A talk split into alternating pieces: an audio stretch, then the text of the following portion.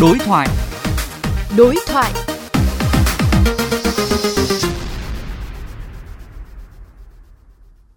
Thưa quý vị, dịch bệnh bùng phát, hàng trăm hành khách mua vé tàu Tết về các tỉnh miền Trung và phía Bắc lo ngại nên đến ga Sài Gòn trả vé.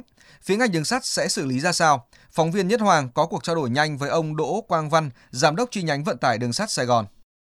Thưa ông, do lo ngại tình hình dịch bệnh, hiện nay, nhiều hành khách đã bắt đầu trả vé tàu Tết. Vậy, phía công ty vận tải đường sắt Sài Gòn đã xử lý vấn đề này như thế nào? khách hàng trả vé có thể bảo lưu lại cái số tiền vé đó trong năm 2021.